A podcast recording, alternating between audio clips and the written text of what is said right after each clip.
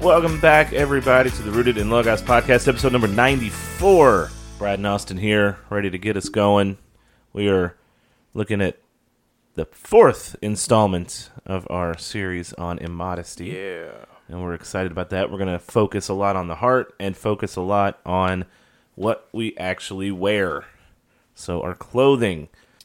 I don't think we'll have any disagreements. We might have a, a few moments where um, maybe one goes farther than the other. I don't know. We'll find out. Let's let's Yeah. see how let's see how this shakes out. I'm excited to get into it, and this is going to be fun and, and hopefully beneficial for everybody as we continue just to kind of think through, you know, lust and and keeping our, our minds pure, keeping our thoughts and our hearts and, and our eyes pure, and, and what we Yeah. watch and what we dre- how we dress, what we say, what we do. You know, we talked about modesty being beyond just clothing, right? Like it's Right. modest behavior, it's it's modest in speech, it's it's it encompasses a lot of things. And, and how should the Christian live, and how should the Christian um, react based on the Bible? And that's really what it boils down to, right? Is what does the Bible say, and how do we respond to it? and and so I'm excited to get into it. Austin has um, it looks like a book, like a full full book, just of notes ready to roll for today. So I'm pretty excited about it, and we're gonna dive in. If you'll do us a favor, I didn't say this on the last episode, but just jump on social media, follow us, like us, give us a five star review. Patreon.com/slash rootedinlogos if you want to support us financially. That was quick. That was good. Yeah, I tried to do it quick. Getting Austin? used to it. Yeah, Austin, you doing okay this morning? I'm good. Yeah, I'm awake. I'm awake. I'm. I'm awake. I'm alive. That's Yeah. right. Yeah. Things going things going well. Things kind of Yeah. There's pretty much status quo from from the last episode. Yeah, Yeah. pretty much. Yeah. We're we're we're trucking. I'm trucking along. That's right. So we are uh, just really happy to be back on here and and, and Mm. recording and and getting into this and it's always something I look forward to throughout the week. So I'm excited to Yeah. to do even if I don't look forward to editing on technology. Man. There, I was so close to just like putting out the unedited version the other night Yeah. of this because I was so frustrated with the computer, and every time I loaded it into the the the software I use, which is called Audacity, it just froze. Computer just froze, and would just the little thing would spin, and Really? nothing would happen, and I would have to shut the computer down. And what happens then is I have my recorder plugged into the computer, and if you don't shut it down properly, you know, go through the safely remove hardware and go through those steps, you lose the the SD card. The SD card goes bad, which means I lose everything on it. I go buy a new one, which is like seventy five dollars, and like it just becomes a whole process Yeah. uh, when things don't get shut down properly. And so I about threw the computer out the window and gave you guys an unedited version of our show, which I mean, really, all it does is shorten it by about twenty minutes. Well, the unedited version will be about twenty minutes longer, and it would uh, consist of a four or five like two or three minute breaks Right. where we're looking for something or we're getting up using the restroom doing something that causes us to stop for a minute Yeah. and so really unedited doesn't mean bad it just means unnecessary stuff in it and austin clears his throat I, I clear my throat i say um austin says um and we i try to take most of those out i don't get them all but Yeah. you would hear a lot more of those It'd be fine. It'd be fine. So, anyway, I digress. My little mini rant on frustrations of technology, and we will dive in. Let's just honestly, let's get right into it. No, no real agenda for the first part of the show. Let's just jump into modesty or immodesty, as it as it were, and Yeah. we'll get going. So, Austin, where where are we starting today? Cool beans. Yeah. So whenever we talk, in my humble opinion, about anything, looking at everything through the lens of Scripture, and especially as we're in the toc- topic of modesty, especially clothing. So something to think about as we walk through what Scripture has to say about clothing.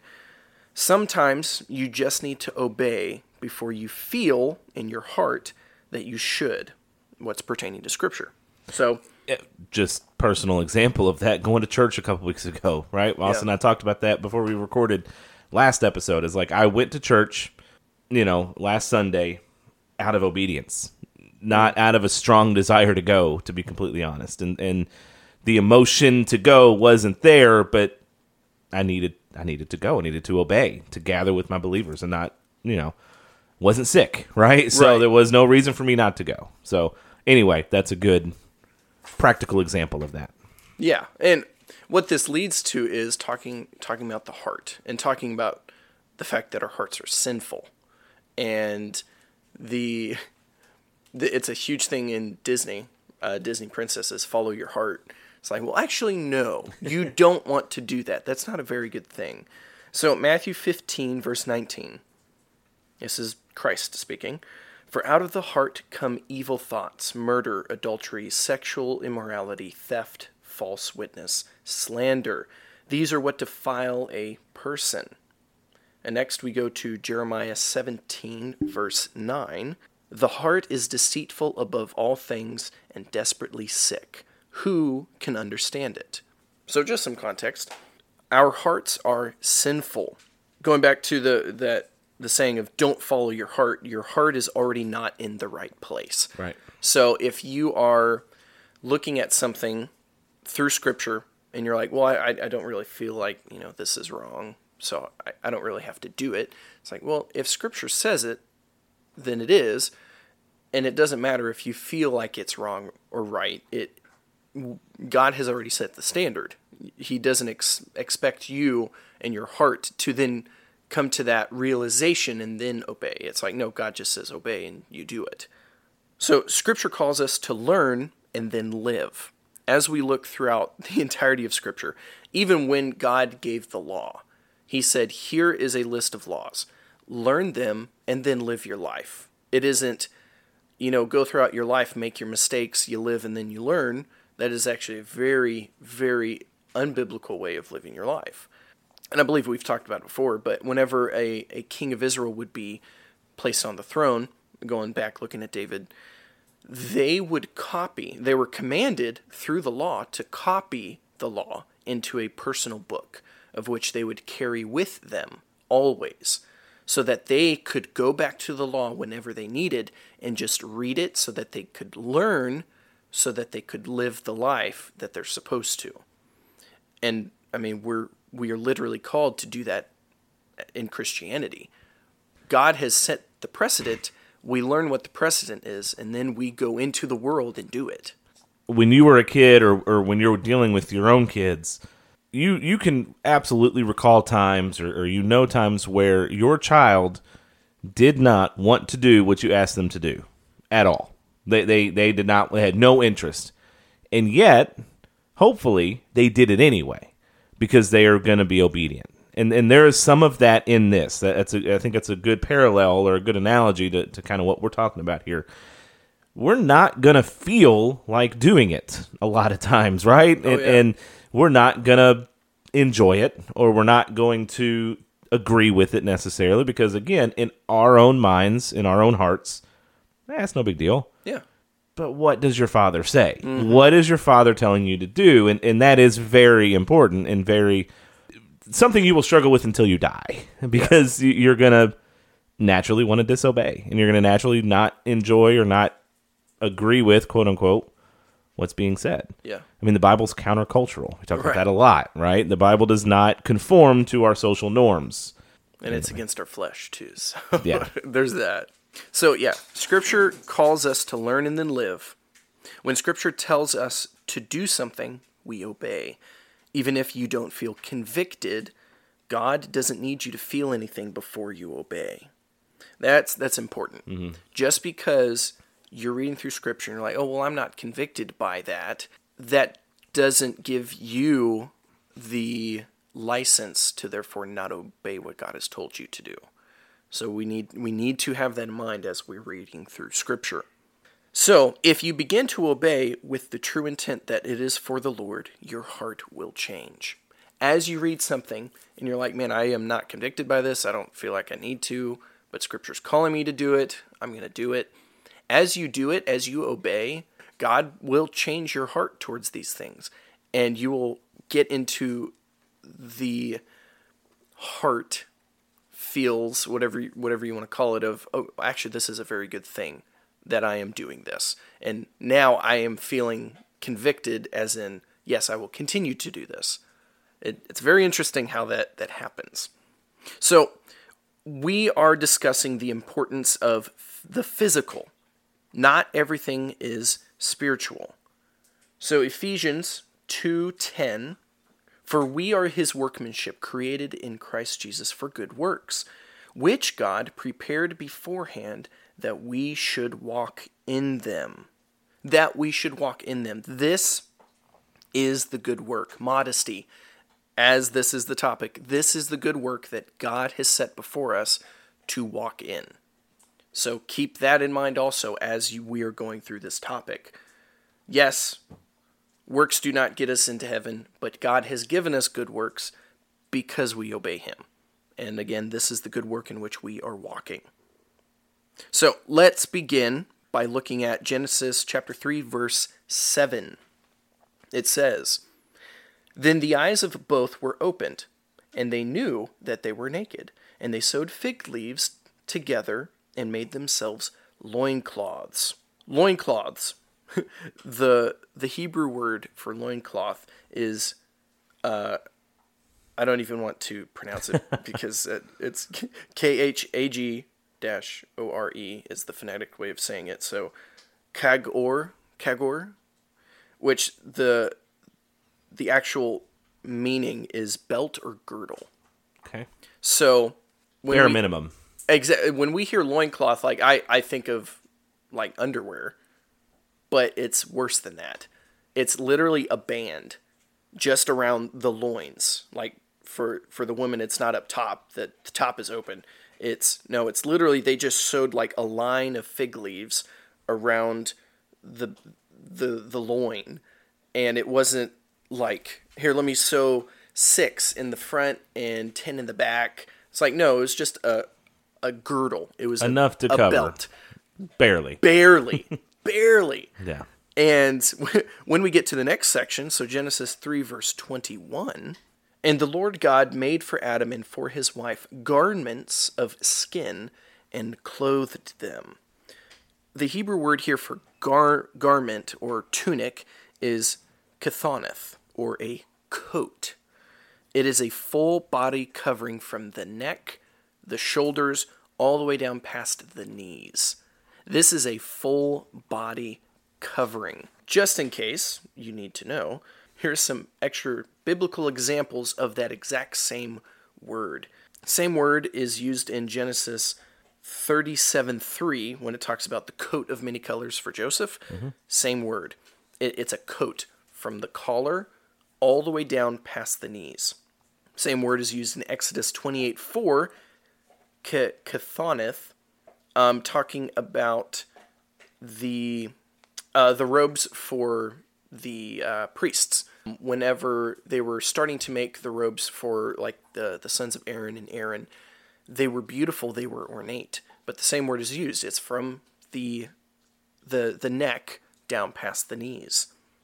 2 Samuel 13, 18. So 2 Samuel 13, 18 now she was wearing a long robe with sleeves, for thus were the virgin daughters of the king dressed. So his servant put her out and bolted the door after her. Now this is talking about Amnon and Tamar, and if you know anything about that, it's just uh, just a crazy, awful story anyway. But the the word there for for robe is the same word, kanoneth, or kathoneth, or something like that. But uh, I, I like the imagery here where it says, Now she was wearing a long robe with sleeves, for thus were the virgin daughters of the king dressed. Um, we're supposed to dress in the same fashion as the virgin daughters of the king, from shul- from the ne- from the neck past the knees, and this this is the precedent through Scripture, um, starting from the beginning. So as we continue, we'll we'll kind of deepen and, and unpack in that. So there is precedent for the way God wants us to be dressed. And not the way that we want, not the way that we think is sufficient. God said in the garden, the way we dress is not sufficient, as in, I will clothe you. So let's look at physical dress versus metaphorical dress, the imagery of clothing. Does Scripture really speak about clothing and in what ways? Let's first look at Psalms 104, verses 1 through 2. Bless the Lord, O my soul. O Lord my God, you are very great. You are clothed with splendor and majesty, covering yourself with light as with a garment, stretching out the heavens like a tent. So here we see that he is clothed in splendor and majesty, and he is clothed in light. God clothes himself. Next, we go to Isaiah 59, verse 17. He puts on righteousness as a breastplate, and a helmet of salvation on his head. He put on garments of vengeance for clothing, and wrapped himself in zeal as a cloak.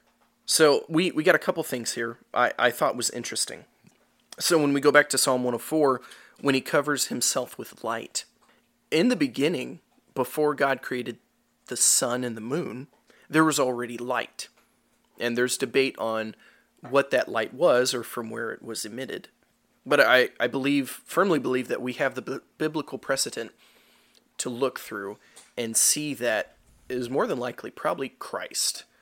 When God said, Let there be light, and light was shining before the sun was created, the, the actual sun that goes around in the sky, uh, it was the Son of God.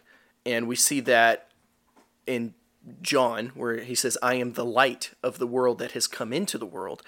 And then in Revelation, when there is no sun or moon, the light is emitting from Christ, from the Lamb. Right. So when God said, Let there be light, Christ said, Okay. And he turned on.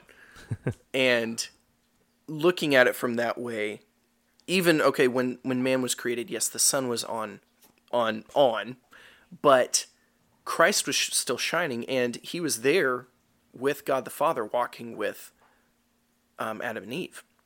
So before they knew they were naked, they were clothed in light as well until they fell and then they were no, long, no longer clothed. Um, and then next in Isaiah, talking about how, um, right here, he put on righteousness as a breastplate and the helmet of salvation. Later in Ephesians, when we talk about the, the armor of God, it is the armor of God. God wears this, and he has given this to us to wear as well. So it's not like a, the king of a palace giving the armor out to his people and saying, Go fight for me, and then he stays in his castle.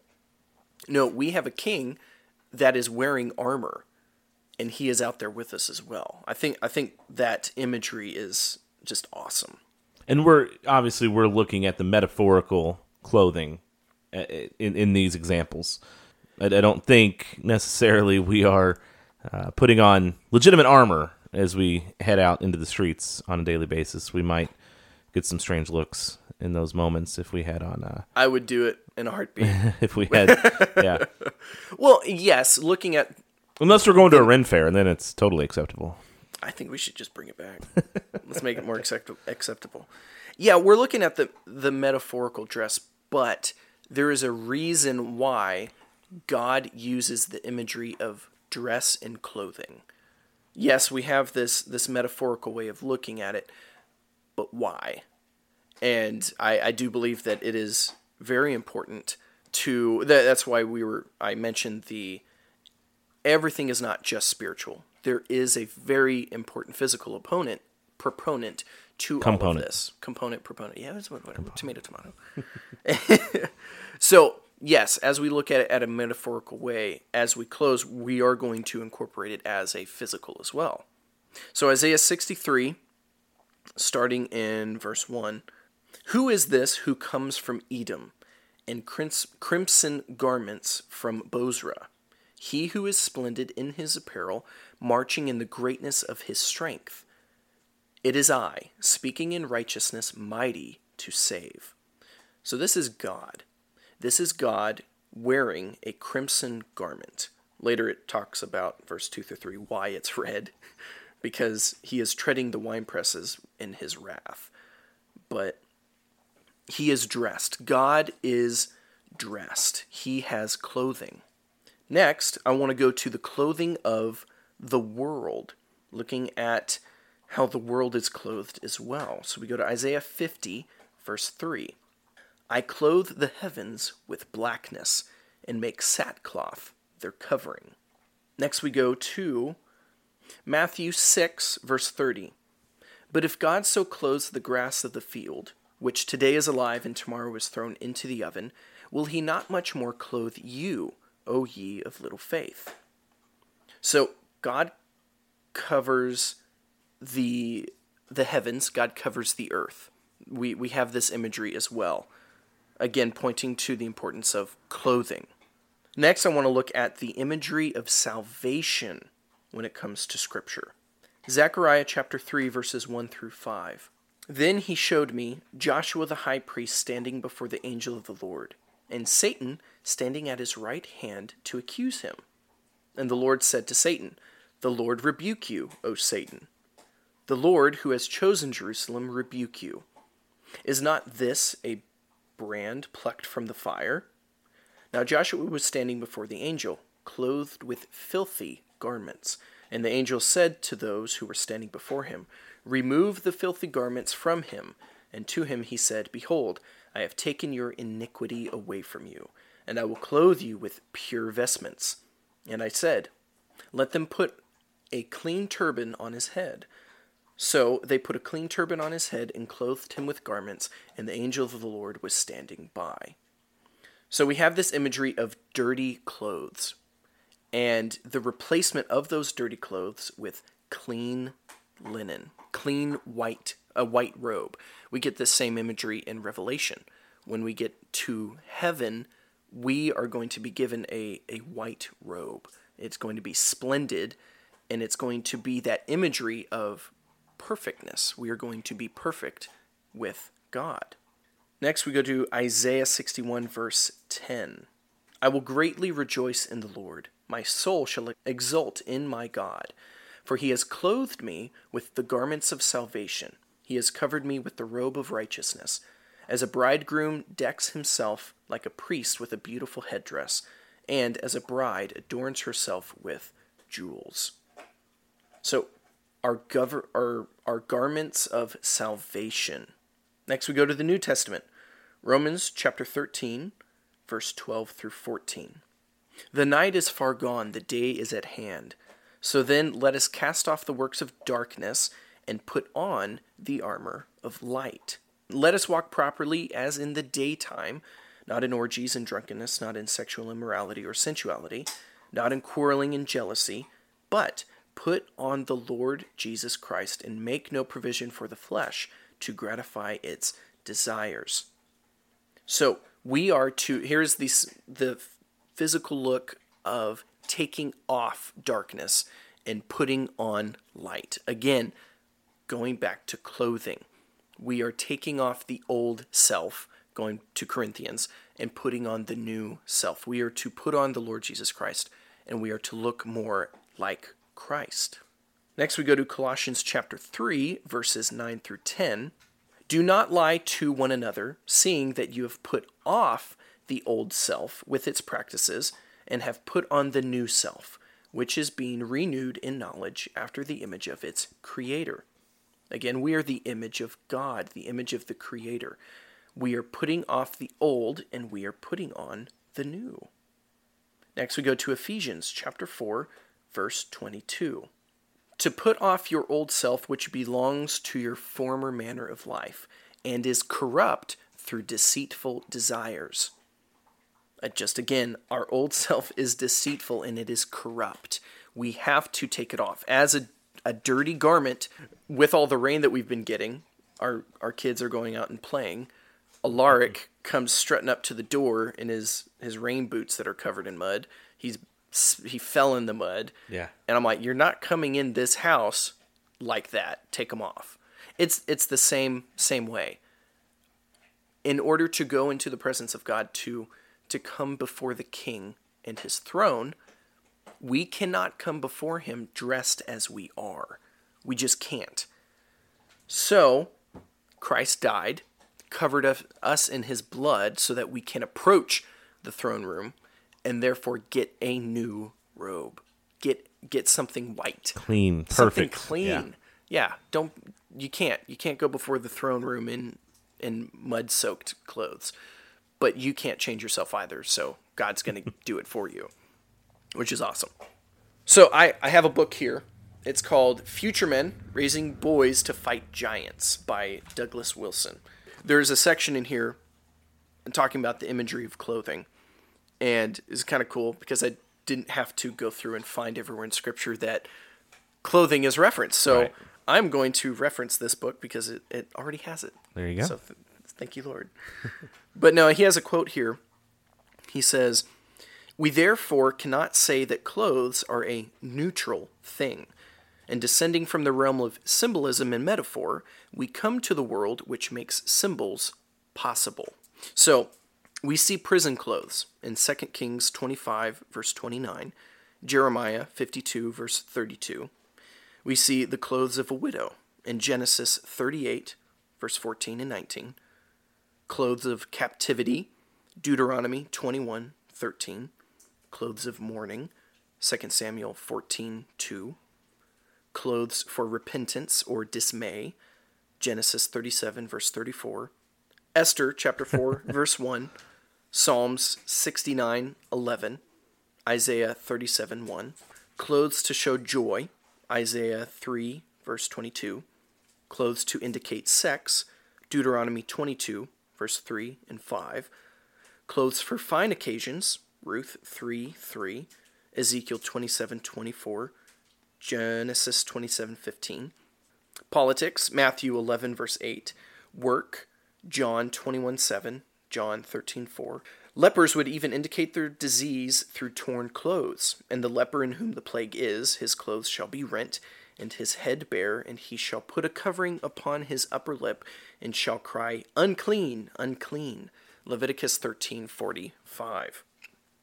So we have all of these biblical references to clothing and exactly to what they're for. You can go through, look them up, read them. we we have the same thing in our culture today, right? I mean, you you know when you go- into McDonald's, you know who works at McDonald's, who doesn't, right? Right, right. You know who's in jail, who's not, based on the clothing that they're wearing. You know, you know what school you go to a lot of times based on the clothing you're wearing. So yeah, I mean, absolutely, it, it is. That is a precedent that has lasted the test of time. There there is in separate clothing for separate people, separate events, separate uh, what's the circumstances, right? So, for example, I am going to serve tables at a restaurant today, and I will wear a shirt that has the word staff on it and the logo of the restaurant on the back. That is a uniform that differentiates me from those who are there to eat. So it, it's not uncommon. So you, you look at this, and I can I can you know you can easily think, well, this is just Bible times, and that that that's the Old Testament, and there's the, you know we're under the new covenant. Okay, yes, we are, and that's true. But think about it logically. We have different clothing for different circumstances, different groups of people. Yep. That is just a simple fact that the Bible has in it, you know, like you said, for politics and for those who are mourning, those who are widows, this, that, and the other, kind of differentiate yourself from others. We have that today too. It is not an uncommon thing. Right. How are we to relate the way we dress with Scripture? As we just look throughout the the Old and New Testament, um, wherever clothing is brought to our attention and what it was for. So we have a responsibility to see that there is a biblical precedent for modesty. We do see it in Scripture and what it looks like. So, really quick, I want to look at Isaiah chapter 47, verses 1 through 3. Just talking to Brad here a second ago of I don't like the way ESV translates this, so we're going to look at the New King James, what it says. All right, verses 1 through 3 of Isaiah 47 say, Come down and sit in the dust, O virgin daughter of Babylon. Sit on the ground without a throne, O daughter of the Chaldeans. For you shall no more be called tender and delicate. Take the millstones and grind me- meal. Remove your veil, take off the skirt, uncover the thigh, pass through the rivers. Your nakedness shall be uncovered. Yes, your shame will be seen. I will take vengeance, and I will not arbitrate with a man. So the ESV says, uh, we'll go verse 2 Take the millstone and grind flour, put off your veil, strip off your robe, uncover your legs, pass through the rivers, your nakedness shall be uncovered, and your disgrace shall be seen. I will take vengeance. I like because the, the direct translation, when it's taking off the skirt and showing the thigh, we have this going back to Adam and Eve, the standard of covering. what is considered nakedness? Again, when they came to God with uh, fig leaves sewn as a girdle around their loins, God's like, that is not enough. Um, I, I believe it's the Public Undressing of America. Um, I forgot what his name, Pollard. He was one of the first ones that I've seen where he, he references back to the, the first time a father looks at his children and says, "You're not going out like that. right. go back. I'm and not even go back and put something else on. I'm going to put something on for you." Yeah. And so we go back to the word. That's in that's in sitcoms. Like that's Uh, yeah. yeah, that that is such a normal thing, a normal emotion, a normal experience for fathers. And it should be. And it should be. Yeah. Yeah. A lot of times the sitcoms make the fathers look like doofuses, but Right. that idea is still prevalent today of like you are absolutely not. Absolutely not. Yeah. and so God covers them from their neck all the way down past their knees, or past their knees or to their knees.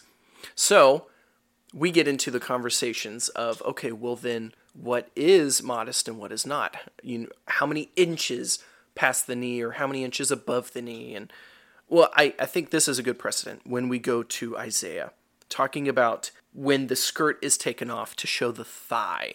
And then it goes to say, Your nakedness shall be uncovered. As in, this, this woman here showing the thigh is nakedness. And so we have pretty much, we have a, a length of how far you can go, um, how much to show. And I even say that for men. Guys who wear tremendously short shorts to run or to work out, like, bro, it's just, no, nobody really wants to see that. so everyone has a dress code. Should the same standard be for us as for the indigenous people that still only wear loincloths? My answer is yes.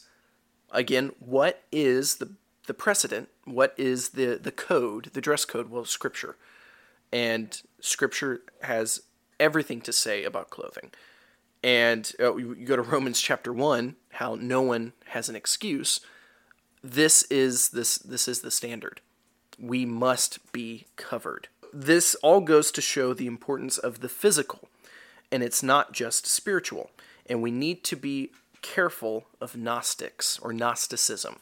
Gnosticism being the firm belief that everything is spiritual and that there is no relation to the physical. And even going as far as to say that the physical is so evil and so corrupt that God would have nothing to do with it. And then as far as to say God would not even relate himself to this physical earth because of how perfect he is, which it's like, yes, I understand the stance behind that. But again, this was created by God. And then as we just went through scripture, him using the vernacular as clothing, as physical dress for himself, for the world, for the the heavens, for his people, the, it's very important.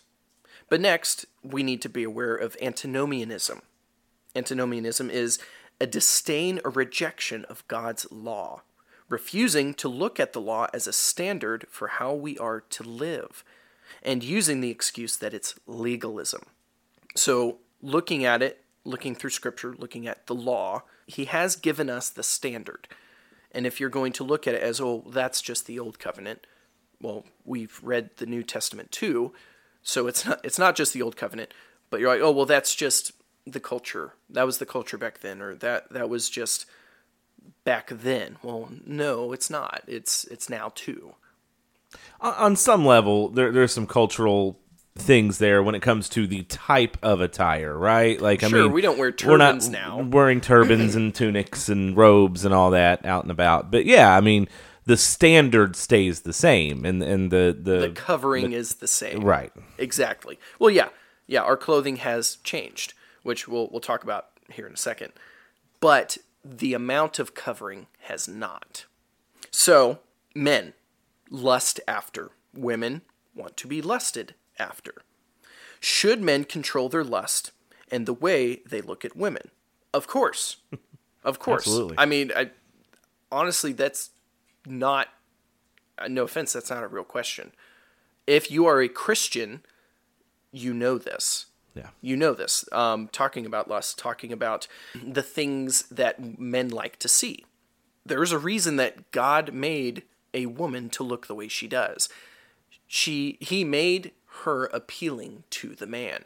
When a man sees a naked woman, he is charged and he is ready for sex. That that is basic biology, but that's the way God made it.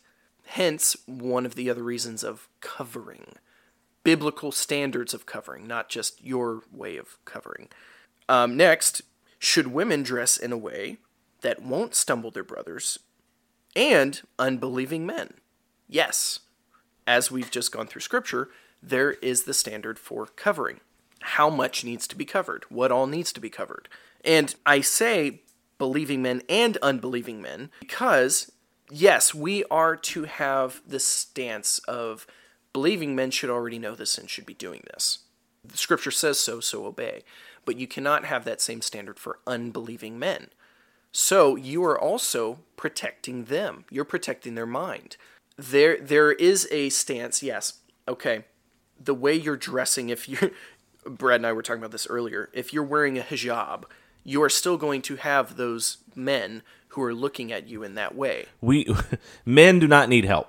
No. Right? Like I mean, uh, I think I made the you know the, the comment you could be dressed head to toe completely covered and men are still be like, "Oh, she's she's whoo." Yeah. You know, because we don't need the help. We, Yeah. we we will we will lust after who we lust after because we're men. Not an excuse. I'm not saying that in a flippant way. I'm just Right. saying because of how we are wired, it doesn't really matter on our end necessarily what you're wearing for us to have thoughts that are not of God. It, they're going to happen.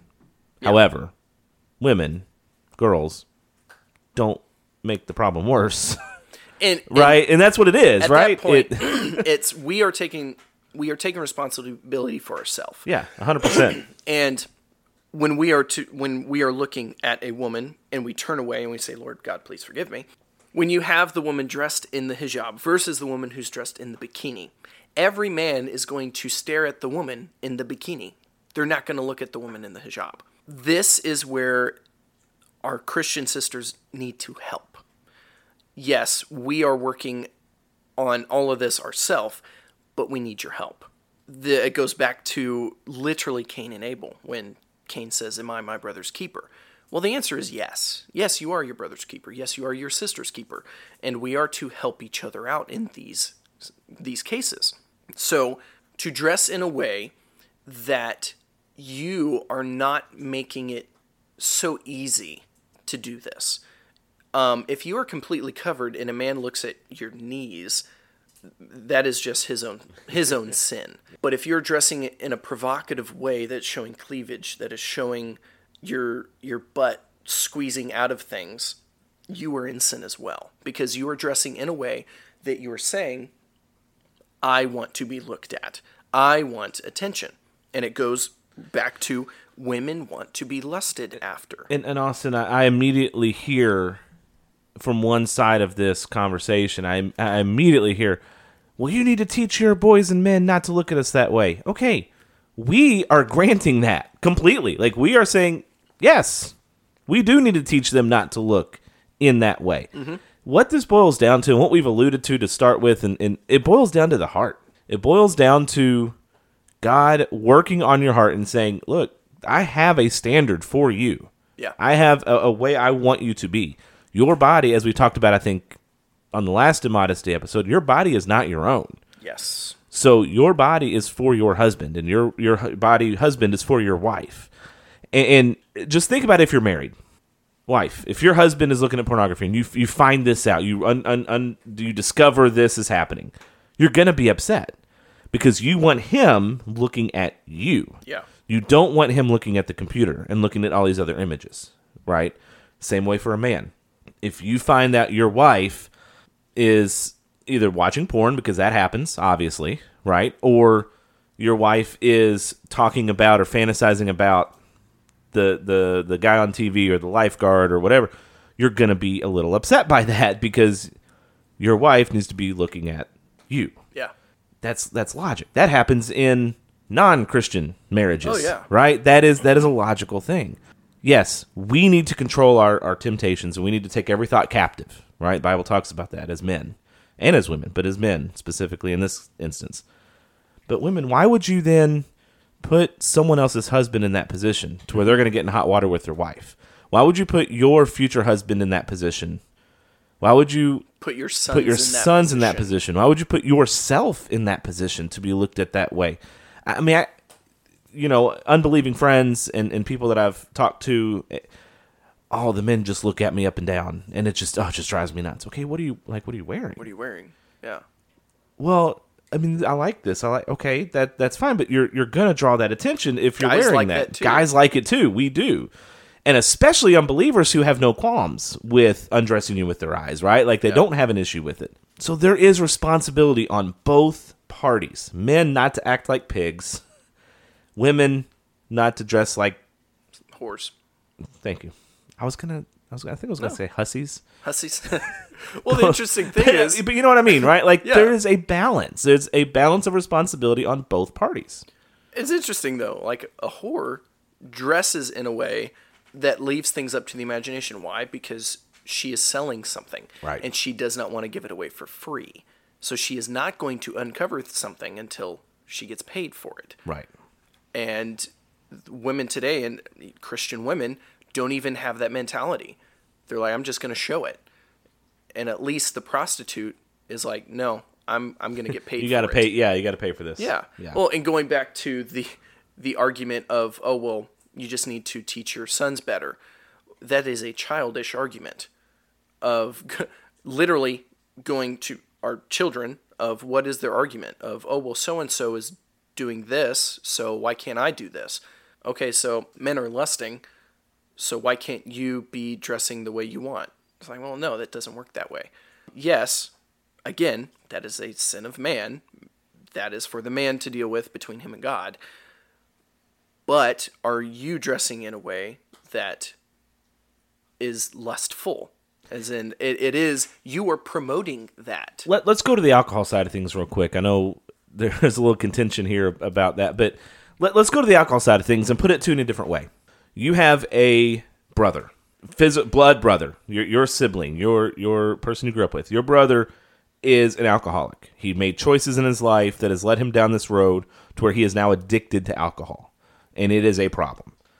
All right, let's say he gets clean by the grace of God, either through Alcoholics Anonymous, Celebrate Recovery, just from sheer willpower between him and God, like whatever the case may be, he is he is sober. He is sober for six months. Well, guess what? He's still going to be tempted by alcohol. So, what are you going to do as your brother's sibling? Are you going to then say, "Hey, let's have a glass of bourbon," or "Hey, I'm going to have a glass of bourbon," or "I'm going to have a beer"? Here's some water, and you're going to drink in front of them. Is that is that really what you're going to do? It's his choice whether to drink or not. It's his it's his responsibility. His ultimately comes down to him to say, "I will not take a drink." But why would you put him in that position to Right. to be tempted to do so? Right? right I had a situation where an old roommate of mine, you know, had had a couple issues with this. And my first thought is, okay, I'm going to make sure there's no alcohol in my house. Because I'm not going to put that temptation there. Is having a glass of bourbon wrong? No. But for him, yes. Yeah. For him, it's an issue. So what am I going to do? I'm not going to put the problem in front of his face. Right? right why can we not take that same logic? Because I think I can say that without any controversy. Any. Right. No one's going to come back at me and say, that's terrible. It's the person who's a drinker responsible for. No, just don't drink in front of them. That simple. Why can we not put that same logic, that same principle, and add it to this conversation about modesty? right Yes, it is his responsibility. It is her responsibility not to look at that person and lust after them. Yes, 100%. yeah Why in the world would you put it in front of them and give them the opportunity? right and especially in church Especially in church, especially as a Christian. yes Again, we're talking to Christians too. If, if non believers, I don't hold them to these standards because they don't hold to God's standards. So we, we've talked about that a lot on this podcast, right? We don't hold non believers to the same standards we hold believers to because we know better and we're taught better and we're we're supposed to know better We're supposed to know better. Yeah. And we're convicted, right? yeah Christian, you dressing properly, you dressing in a modest way does not negate the responsibility of the other Christian. Period. You still have a responsibility. Why put it in front of them? Why give them the opportunity? Because by the way, again, like we said, they don't need the opportunity. If we're gonna lust, we're gonna lust. That's between us and God. That's work. But why make it worse? Why make it? Why exacerbate the problem? Right. And and it goes back to do you actually want to help your brothers in Christ and their relationship with God? Or is it truly a I don't care about you. If you go to hell, I don't I'm not worried about it. Right. I would go as far as to say you're probably not a believer then. You need to check your own salvation if that is the case. Because you are we are all called to love one another. We are all called to love Build our each neighbor o- as ourselves. Build each other up. Iron sharpening iron. Mm-hmm. Right. It and being, you know, a catalyst for deeper relationships with with God and with our Creator. Yeah.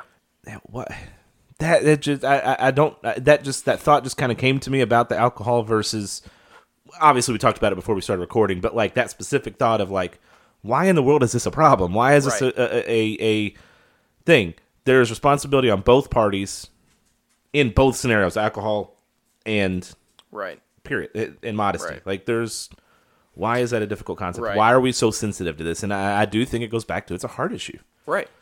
what are we choosing to focus our i don't know i have other thoughts but let's keep going and maybe we'll get back to them Yeah. So I because i went uh, sorry, sorry adhd kicks in here uh, um, legalism i started thinking about legalism Yeah. but we'll talk about that in a minute yeah. all right go ahead So I want to look at uh, a few examples, and I want to look at if these things are okay or permissible, and either a yes, no, and why. So looking at it from a man's perspective, leggings are leggings permissible, and are they okay for women to wear around wherever they want? My answer is no. Here's why. Leggings are skin tight. Okay, yeah, when we are looking at the word for covering, covering past the the knees. Oh, and then the rebuttal is, well, of course, everything's covered. Everything is covered. It's like, yes, but still everything is showing. Literally, the leggings out there, you are no better off painting paint on your legs than wearing skin tight spandex clothing. It leaves everything to the imagination. Or it leaves nothing to the imagination, actually, because everything shows. Um, you have things so tight that certain things pop out that are not supposed to be. Uh, just come on, say it. The vagina. You can literally see it with most leggings. Uh, there is nothing up to the imagination with the, the butt at all because it is all shown. So, can can believing women wear leggings out in public? And my answer is no. And looking at okay, just the perspective of as you're the woman wearing it out in public.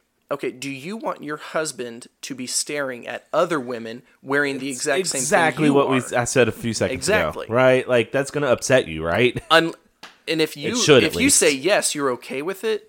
Honestly, I don't. Different conversation. That's a different conversation. uh, that yeah. Yeah. that's that's Okay, so let me ask you this because this is where my thought went immediately with leggings. Working in a high school that, uh, in South Carolina for a number of years, they had rules about leggings, right? Because that was it's such a common thing, and the rule is okay, they can you can have them on as long as you have something over said leggings, well, then you're covered. right? So like, yeah, I just want to make sure because I'm I'm sitting there thinking like. They have a skirt that goes to their knees or whatever, or a modest skirt, but they Yeah. have leggings that go past it, and you can see the leg. That that's fine. I'm, I have no Yeah. problem with that. I don't think you do either. Well, but because it's covered. Yeah. You're not seeing the things that you're not supposed to. Right. All you're seeing is the Maybe from the knee the down or knee whatever. down is covered. Uh, Yeah. yeah, that that's not an issue. Right. And I, if you ever see my girls, whenever they're wearing tighter pants, they have a skirt on. I, I don't care if they're four or five or six. That we're setting the precedent so that as they get older, they're like, yeah, no, that's that's not a good thing. Right. But the point is, you are covering things to not be shown. And at that point, you might as well just paint them on. Next are jeans. Are jeans permissible? Yes or no? I would say yes and no, depending on how they're made. Okay, a lot of women's jeans are made for women, and they're they are just as tight as leggings. Granted, there's uh, what are jeggings? Jeggings. Jean, yeah. je- jean, Jean leggings. leggings. Yeah, those are the same. I'd say no Yeah. to those. But this goes back to our previous episode of dressing feminine, dressing like a woman, Yeah. versus are you wearing men's clothes? There, there are It's a balance. It's, there- it's, there's- it's, it's, a, this gets into discernment. And if you're wearing jeans that are painted on, it's not a good thing because everything is bulging out or it is so tight that you can see every contour of your body and contours that only your husband should see. But then you get into your I I hate using it, but you're dressing like a box. There there is no curves, nothing. And you, you are to show that you're feminine. You are to show that you are a woman. So there you, you just have to use discernment when you're wearing jeans. Yeah. Next is sleepwear, pajamas. is it permissible to go out in public wearing pajama pants? Now, this is not so much of a modesty topic as a laziness. come topic. on. Yeah. And again, we are the image of God. We are to show people that, and we are not to degrade it. So, I'm not saying go out in a three piece suit or go out in a cocktail dress that is Right. is covering um, every day. No.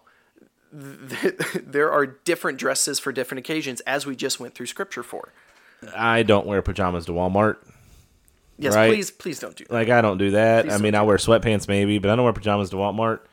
It, it's it is. It's kind of a laziness. It's kind of just a like. And we are I called not to be lazy and not to be soft. I will say I may have done it when I had the flu and had to go get medicine. Maybe I did it then. I don't know. That feels lazy, but maybe that's happened. If I'm walking around with a brick on my face, I don't. I don't. It's fine.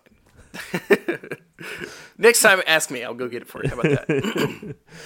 so next, kind of in the same categories, but glitter, tassels, bejewelry, flashy things. I put this in the category of flamboyancy. If you are wearing glitter on your face, if you're wearing uh, tass- tassels in your hair or bejeweled everything, why? Well, it's drawing attention to yourself for the wrong reasons. Yes, there is good dress. There is a good and proper way. Good jewelry, good hair. Yes. You know. Again, what is the point? accoutrements or whatever. we talked about in the last episode, you're wearing a necklace. It is to frame the face.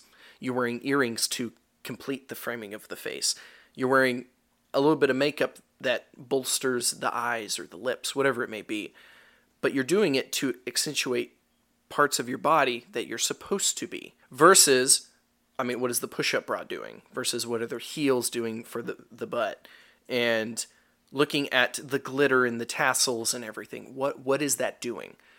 That is saying, "Hey, look at me." In a very gaudy, flamboyant way, and bi- the biblical precedent is no, we are not to do that. I think discernment comes into play in this as well, right? It, and when, when what, what do we do as believers in all aspects, not just this, but in all areas of our life? How far is too far? How close to the line can I get Exactly. before it becomes an issue? Yeah. and and you know, I think on some level that's human nature, and that's not a good thing. On some level, I think you know we are trying to make sure we stay within the bounds that that we have been that have been set for us. So I think there's some good and bad in that. It depends on where your motivation is for asking those questions. But I think discernment is kind of in this regard when it comes to the jewelry and the hair and the makeup and all that. Uh, I've alluded to this person before, and if you're young, you don't know who this is. If you're my age or older, you probably do. Mimi from the Drew Carey Show. Google her. Just Google Mimi from Drew Carey. It's not immodest or weird or you know sexual in any way.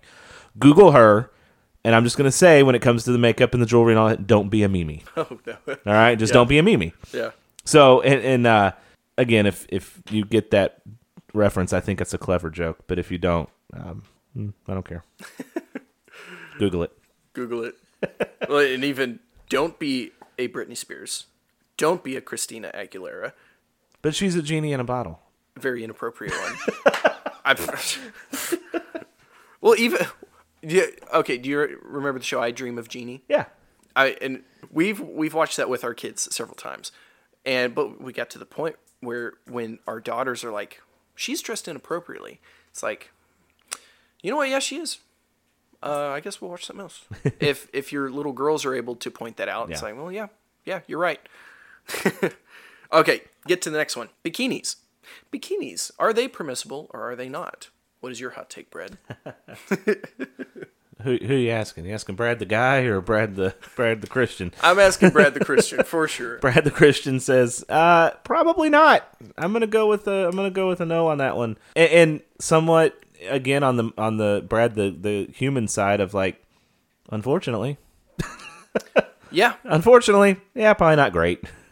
Why do most men go to the beach? Yeah, Why do most old men go to the beach? They go to sit in their chair with their sunglasses on, and they will sit there. Why? Because they're staring Not at all staring the at the ocean. They are not staring at the ocean. No, they're not. We we have gotten to the point where we we will not go to a public beach. We won't. One, I don't want my girls seeing how everyone else is dressing. Two, I don't want my sons to have that so bombarded in their face. And three, for me, I, I don't want to tempt myself in that way because I am a man. I am going to look. So when we go to the beach, we're finding somewhere that is not public in a way that there are a bunch of people there. yeah. That's why we go in December. No. Exactly. but again, it is very inappropriate. Yeah. It goes back to Adam and Eve. It's a loincloth. You're covering the loins, and the women are wearing a bra. And and this is the one that I think you're gonna get pushback. There's a lot of pushback, Because- especially in the church. and it's because of the culture that we have that, that we've set within within this, the the West, within the well, and well, and honestly, even well, the Western culture, because that also includes Europe and all that uh, to some degree, because of the gosh, Europe has nude beaches uh, everywhere. Look how far we've But- regressed. Yeah. But I mean, we have those here too, but they're way more. You have to try to find those, which is a good thing that you can't just Yeah. find them. But anyway, that is our cult. Our culture says when you go to the be- beach, you want to get a tan. You wear as little as you can get away with, exactly. Yeah. and Christians are the same way. Yeah. Well, and it- I, it's- I just tough. don't get it. The thinking that since bikinis or swimsuits are made in a different fabric, that it's fine. But you still have the the the old Christian ladies that are like, oh well, yeah, of course you don't wear your your bra and underwear out in public. Right. But right. then they're like, oh well, well, a bikini's different because it's swimwear. Excuse me? Yeah. No, no, it's not. And it's highly inappropriate. It's very much not modest. not modest. Biblically speaking, it is not. Well, again, what does Sports Illustrated have every year? They have the swimsuit edition. Yep. Who buys that magazine Men. exclusively, If if you are a woman that or buys it almost exclusively? because you want to be looked that way. Yeah. Yeah. Yeah, it, it's uh, common sense. You would think. You would think. You would think, and and and uh, you know, again, would you want husbands? Would you want your wives out at the beach in the bra and underwear? and You, for you- other you men would to say, stare at. you, for other men to look, you would say no. I would hope you would say I would no. hope you would say no. If you are saying, "Oh, I don't care," So yeah, you and, and best start caring. The, the the the the bikini is the same coverage as a bra and panty. Maybe not lacy, right? But like the the bikini's the same fat or the same coverage rate of the bra and panty, and, and you wouldn't wa- hopefully you wouldn't want your wife in public atti- in that attire. Same way with with the dads. You see that in TV sh- sitcoms. I, I alluded to that earlier. You see it in sitcoms where the daughter's finally starting to develop and going through puberty or whatever, and, and they're developing the body parts that men enjoy, and they decide they're going to wear a two piece to the beach or the, to the pool party, and the dad's like, "What is happening?" You were, Right. uh, and they start freaking out a little bit. Like, ha- ha- why is this a thing all of a sudden? That reaction is appropriate, and that, re- and of course, again, the TV shows make the dad look out to be a prudish doofus, Right. But Stupid. that is the appropriate reaction is that you're not no i don't want my daughter out in this i don't want my daughter again this is christians not christians alike it should cause you to pause when you see your daughter in that and you're like wait a minute that, that i'm Yeah. not okay with this hopefully you have a mom that backs you up and a mom that says no, of course not go put on your swimming shirt There are modest ways to do it Yeah, without, there are modest without do it. looking frumpy. yeah exactly Yeah. Well, and, and this gets into the topic of legalism versus Yes. obedience. yes Okay, the issue I have with this is people have a wrong understanding of legalism. There is some of that There is some sure. of that. Because what is legalism? Legalism is doing something out of a response to I'm doing this for my salvation. I am dressing this way because it's for my salvation. Right. And or out of just this unbiblical guilt and shame that that gets put on them maybe from a pastor maybe from a parent something that goes beyond just the we're sinners needing a savior right it, Right. it deeper than that because obviously we need to have guilt and shame over our sin Right. but i'm talking like the oppressive just honestly, I would go to say that that's not even legalism. That's just sin. That's just it's wrong. Yeah. It's it's wrong, but it's a misconstruing and misconception of what legalism Yeah, yeah, is. for sure. And it is no. If someone is talking legalism, they're talking. You are doing something for salvation. Right. It is a works based. I am wearing this skirt because this work My salvation depends get, on it. exactly.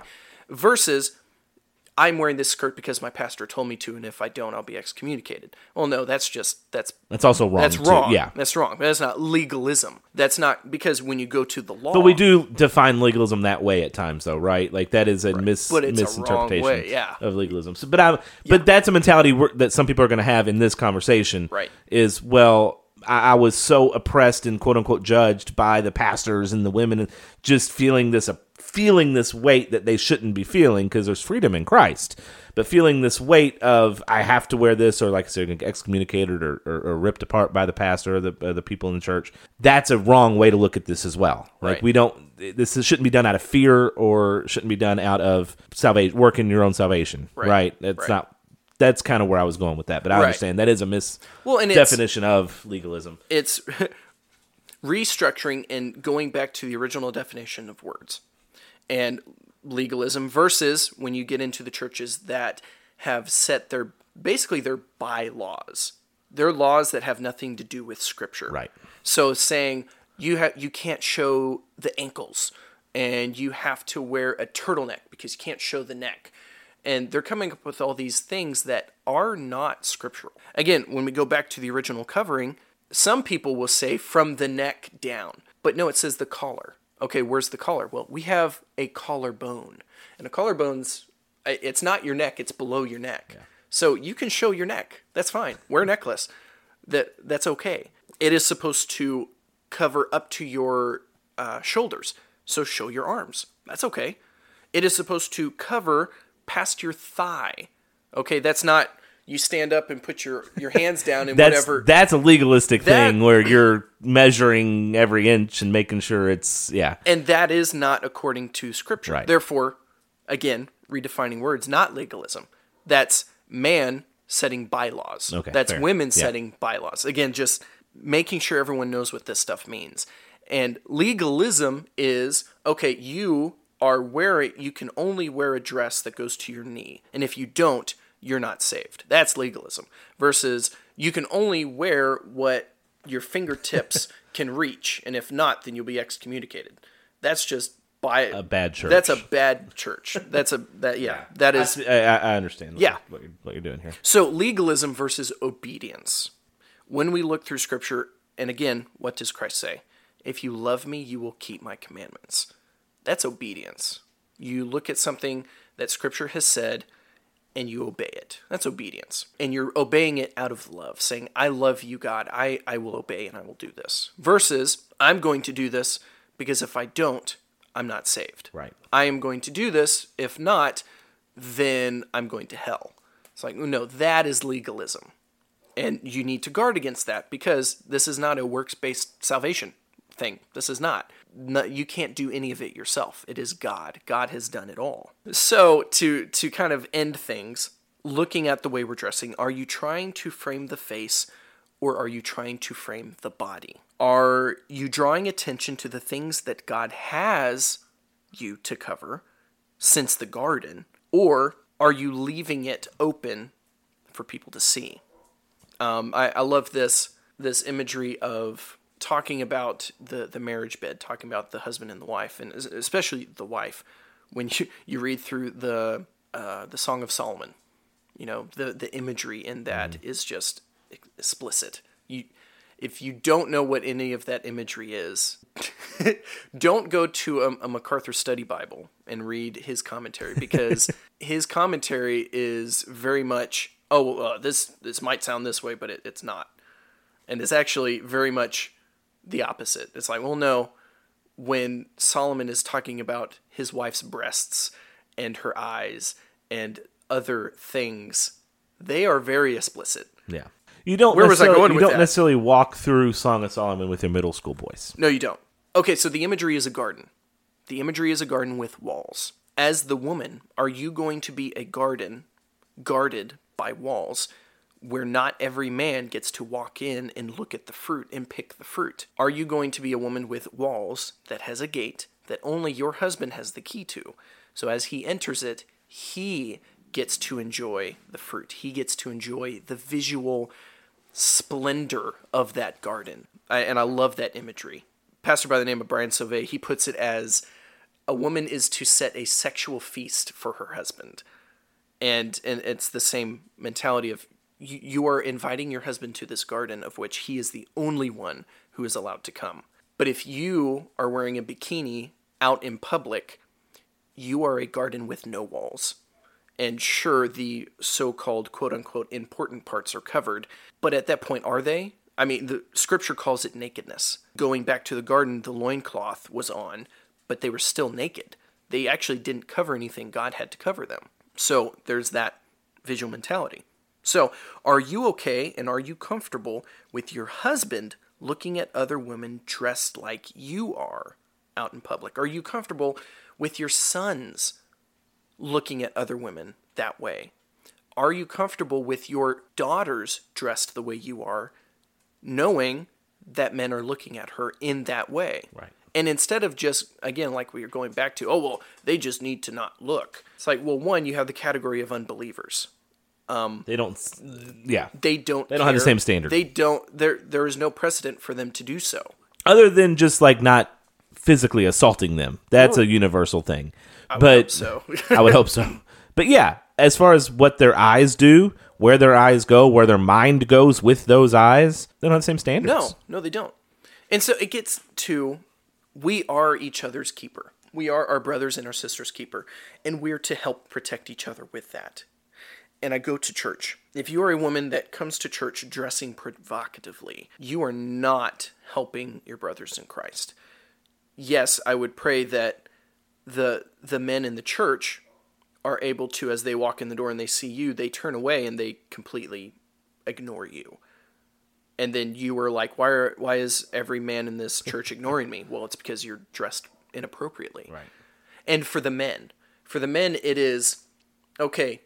Yes, that is our responsibility. As a woman walks in dressed in a provocative way that we know we cannot look at, it we're bombarded with it. The first look, right offhand, there's nothing you can do. I'm sorry, and I, I there's nothing else I can do but apologize. This is me as a man taking responsibility. Yeah. But it is the woman's job to dress more appropriately. Now, for the man, you turn away. That second look is your fault. That second look is sin. That Yeah, second that look second is sin. on you. If on that first look you turn away, but you keep it in your mind, keep rehashing it, going back and looking at it, that is sin also. Of course, Christ says that. If you look at a woman with lustful intent, you have committed the adultery already. So you need to repent for that right away. And a- as a man, you do it a lot. But women, you've got to help. You Christian women. I'm not even talking Yeah, to unbelieving women. women, Talking yeah. to believing women. If you are dressing in a way that you know men are looking at you, Christian men, and especially in the church, please, please dress a different way. I, I'm just going to straight ignore you. I won't talk to you. And then you're like, well, you're you're not being kind. I'm like, well, you're not either. But I'm protecting Yeah. myself. I'm protecting my sons And your wife. You're protecting and your my wife. Because that's going to cause her pain and, and, and Yeah. issues. we talk about men who have an issue with pornography with your wife one you're cheating on your wife you you are committing Yes. adultery so you're living in sexual sin but you are telling your wife that she's not good enough you're telling your wife that she is not pretty enough because you'd rather this than her and it is so unfair to the woman because you're saying you are garbage my my garden that God has given me I don't want anymore. I'd rather this. Right. And it's sinful and it's wrong. But again, yes, we are our brothers and sisters' keeper, and we need to be thinking in that way. I mean, I, I, think we can boil this down to two things. I think we can boil it down to a, a heart issue, God working on your heart, and, and you looking through Scripture, and, and and God convicting you and saying, "Hey, this is this is the standard that's been set, and we need to obey." So that's the heart issue, right? And then there's a dual responsibility issue. It is both. It is the man's job. It is the woman's job to flee from sexual immorality it, it is the same exact thing as the alcohol. Why would you put a glass of bourbon or a beer in front of your alcoholic brother who is who is clean and sober and trying to stay that way? Why would you do that? Same with this. Why would you put in front of your brother who is who is a man who likes women? Why would you put that in front of them? And vice versa. Like yeah. why would you do that? Why would you set them up to have to make that choice? Yeah, and just remember, one of these leads to sexual sin. Right. And sexual sin is the only sin, like you said, we're called to flee from. The only sin that we commit against our own body, right. against someone else's body, because okay, you're looking at pornography, you're sinning against your body, but you're also sinning against your wife's body because your body's not and the own. body of the girl you're looking at. That too. I mean, it's yeah. it's it is affecting everyone. I mean, yeah. it, it's you know. Well, and going back to the heart issue, and reading through scripture, being convicted, yes. But remember, God does not command you to feel something before you obey. Right. So when you read it and it tells you to do something, you obey. And then later the conviction will come. Yeah.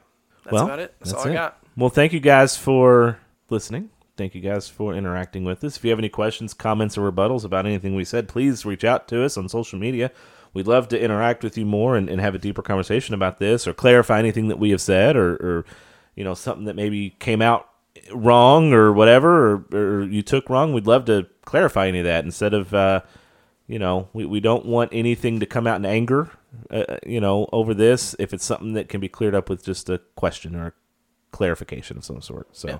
and now if you're angry at the Bible, that's on you. We we can't do anything about that. Yep. If, but, if you have an issue, bring it to us with Scripture, and yeah. if you have no Scripture and it's just feelings, then yeah, between you and God. But so we'd love to interact with you. Like I said, find us on all of our social medias. We'd love to to talk to you. Rootedinlogos.com. No, rootedinlogospod.com. Uh, Patreon.com slash rootedinlogos for uh, any kind of financial support you'd like to give us. Five star review on Apple, that'd be wonderful. We could use that. We are stuck on 99 followers on Facebook. Let's get one more. Let's get more than one more, but let's get one more. Let's get to 100. Uh, same with our reviews. We're stuck at 27. Let's let's get that up to 30. Give us. I we need three reviews and one Facebook follower. We can, uh, we can do that. So share our episodes with your friends and family. Those you think would enjoy it. Those you think you would need it. Go back through our archives and and look at episode titles and episodes that you think would resonate with somebody. These aren't time sensitive episodes, right? Necessarily. Maybe the headlines episodes are a little more time, you know, in the moment, whatever. But more like historical, now. yeah. Uh, but uh, otherwise, everything we've done is is meant to be listened to individually if, if needed right find a topic that you think someone would would would need or benefit from and share the episode with them yeah and we'd love to kind of grow that way as well so thank you guys for listening. We love you guys. We are excited to come back next week. Uh, we're going to have some different scheduling over the next few weeks, I think, as Baby Loop is a, quickly approaching. So we're going to try to get a few episodes recorded at once here in the next week or two. Uh, to that way we don't miss any time with you guys, and if something happens and we can't, we'll let you guys know. Uh, we'll, we'll, figure it out. But uh, we will see you all next week, same time, same channel. In the meantime, stay rooted.